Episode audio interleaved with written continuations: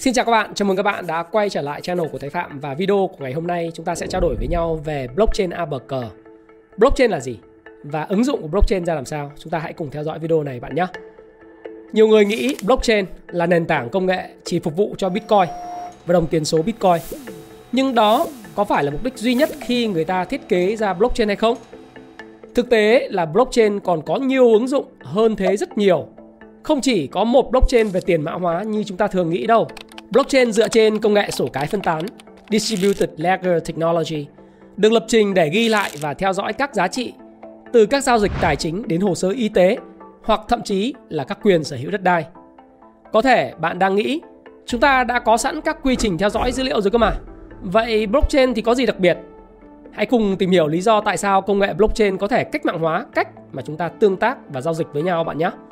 Lý do thứ nhất đó là cách blockchain theo dõi và lưu trữ dữ liệu. Blockchain lưu giữ thông tin khối, block, liên kết với nhau bằng mã hóa và mở rộng theo thời gian, tạo thành một dòng liên tục có thể hình dung như một chuỗi các khối. Blockchain có thể được thiết kế để chống lại việc thay đổi của dữ liệu. Một khi dữ liệu đã được mạng lưới chấp nhận thì sẽ không có cách nào xóa và thay đổi được nó. Thay vào đó, thay đổi sẽ được lưu trữ trong một khối mới, cho thấy rằng x đã chuyển thành y vào ngày và giờ cụ thể. Bạn có thấy quen thuộc không nào? Đó là bởi vì blockchain dựa trên phương pháp hàng thế kỷ của sổ cái chung General Financial Ledger. Đó là cách theo dõi các thay đổi dữ liệu không gián đoạn Non-Destructive Way theo thời gian. Sau đây là một ví dụ. Giả sử chúng ta sẽ thấy có một cuộc tranh chấp giữa Huệ và anh trai của cô tên là Tuấn về việc ai sẽ là chủ nhân của mảnh đất mà gia đình đã sinh sống trong nhiều năm qua. Bởi vì công nghệ blockchain sử dụng phương pháp sổ cái, mục dữ liệu đầu vào entry trong sổ cái cho thấy ông Minh sở hữu mảnh đất trước năm 1970.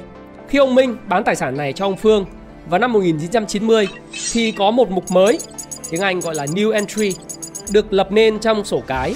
Mọi thay đổi về quyền sở hữu đối với tài sản được thể hiện bằng một mục mới trong sổ cái cho đến khi Huệ mua lại từ người cha của họ vào năm 2007.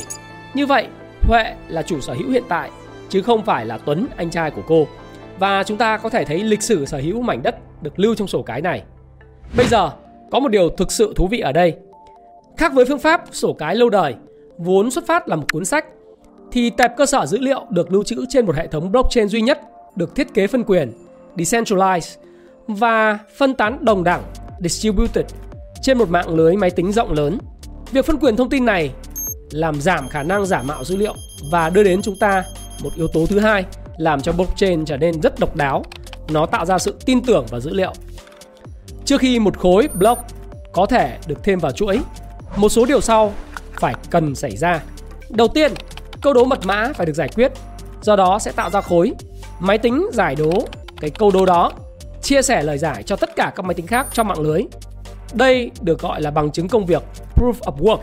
Sau đó, mạng lưới sẽ xác thực, verify bằng chứng công việc này và nếu chính xác, khối mới sẽ được thêm vào chuỗi. Sự kết hợp của các câu đố toán học phức tạp này và việc xác thực bởi nhiều máy tính đảm bảo rằng chúng ta có thể tin tưởng vào từng khối trong chuỗi. Vì mạng lưới xây dựng lòng tin của chúng ta. Giờ đây chúng ta có cơ hội tương tác trực tiếp dữ liệu của mình trong thời gian thực. Và điều đó đưa chúng ta đến lý do thứ ba mà công nghệ blockchain là kẻ thay đổi cuộc chơi, game changer, không thông qua trung gian nữa. Hiện tại khi kinh doanh với đối tác, chúng ta không cho người kia xem hồ sơ tài chính hoặc kinh doanh của mình. Thay vào đó, chúng ta dựa vào các trung gian đáng tin cậy, chẳng hạn như ngân hàng hoặc luật sư để biết đến hồ sơ của chúng ta và giữ bí mật thông tin trong đó. Những tổ chức trung gian này xây dựng lòng tin của các bên và có khả năng xác thực. Thí dụ như Huệ đúng là chủ sở hữu hợp pháp của lô đất vừa rồi. Cách tiếp cận này hạn chế rủi ro và tổn thất, nhưng cũng thêm một bước trong quá trình trao đổi buôn bán, có nghĩa là tốn nhiều thời gian và tiền bạc hơn. Vậy điều gì có thể xảy ra nếu thông tin về quyền sở hữu đất đai của Huệ được lưu trữ ở trong blockchain? Cô ấy có thể loại bỏ người trung gian, luật sư của mình. Như chúng ta đã biết, tất cả các khối được thêm vào chuỗi đều phải được xác thực và không thể bị giả mạo. Vì vậy, Huệ có thể chỉ cần cho Bảo thấy thông tin về quyền sở hữu đất đai của cô được bảo mật ở trên blockchain. Huệ sẽ tiết kiệm đáng kể thời gian và tiền bạc bằng cách cắt bỏ những bên trung gian. Những tương tác ngang hàng đáng tin cậy này với dữ liệu của chúng ta có thể cách mạng hóa cách chúng ta truy cập, xác thực và giao dịch với nhau trong xã hội. Và bởi vì blockchain là một công nghệ và không phải là mạng lưới duy nhất, nó có thể được thực hiện theo nhiều cách khác nhau. Một số blockchain có thể hoàn toàn công khai và cho phép ai cũng xem và truy cập được. Một số blockchain khác có thể giới hạn hoạt động với một số nhóm người dùng được cấp quyền nhất định. Chẳng hạn như công ty của bạn hay một nhóm ngân hàng hoặc cơ quan chính phủ. Và cũng có các blockchain kết hợp cả hình thức công khai lẫn riêng tư. Đối với một số blockchain, những người có quyền truy cập riêng tư có thể xem tất cả các dữ liệu, trong khi công chúng chỉ có thể xem được một phần được chọn mà thôi. Một số blockchain khác, mọi người đều có thể xem toàn bộ dữ liệu, nhưng chỉ một số người được quyền truy cập để thêm dữ liệu mới. Chẳng hạn như chính phủ có thể sử dụng một hệ thống kết hợp để ghi lại hồ sơ tài sản, miếng đất của Huệ và việc cô ấy sở hữu tài sản đó, đồng thời bảo mật thông tin cá nhân của cô. Hoặc chính phủ có thể cho phép mọi người xem hồ sơ tài sản nhưng chỉ chính phủ mới có quyền cập nhật dữ liệu.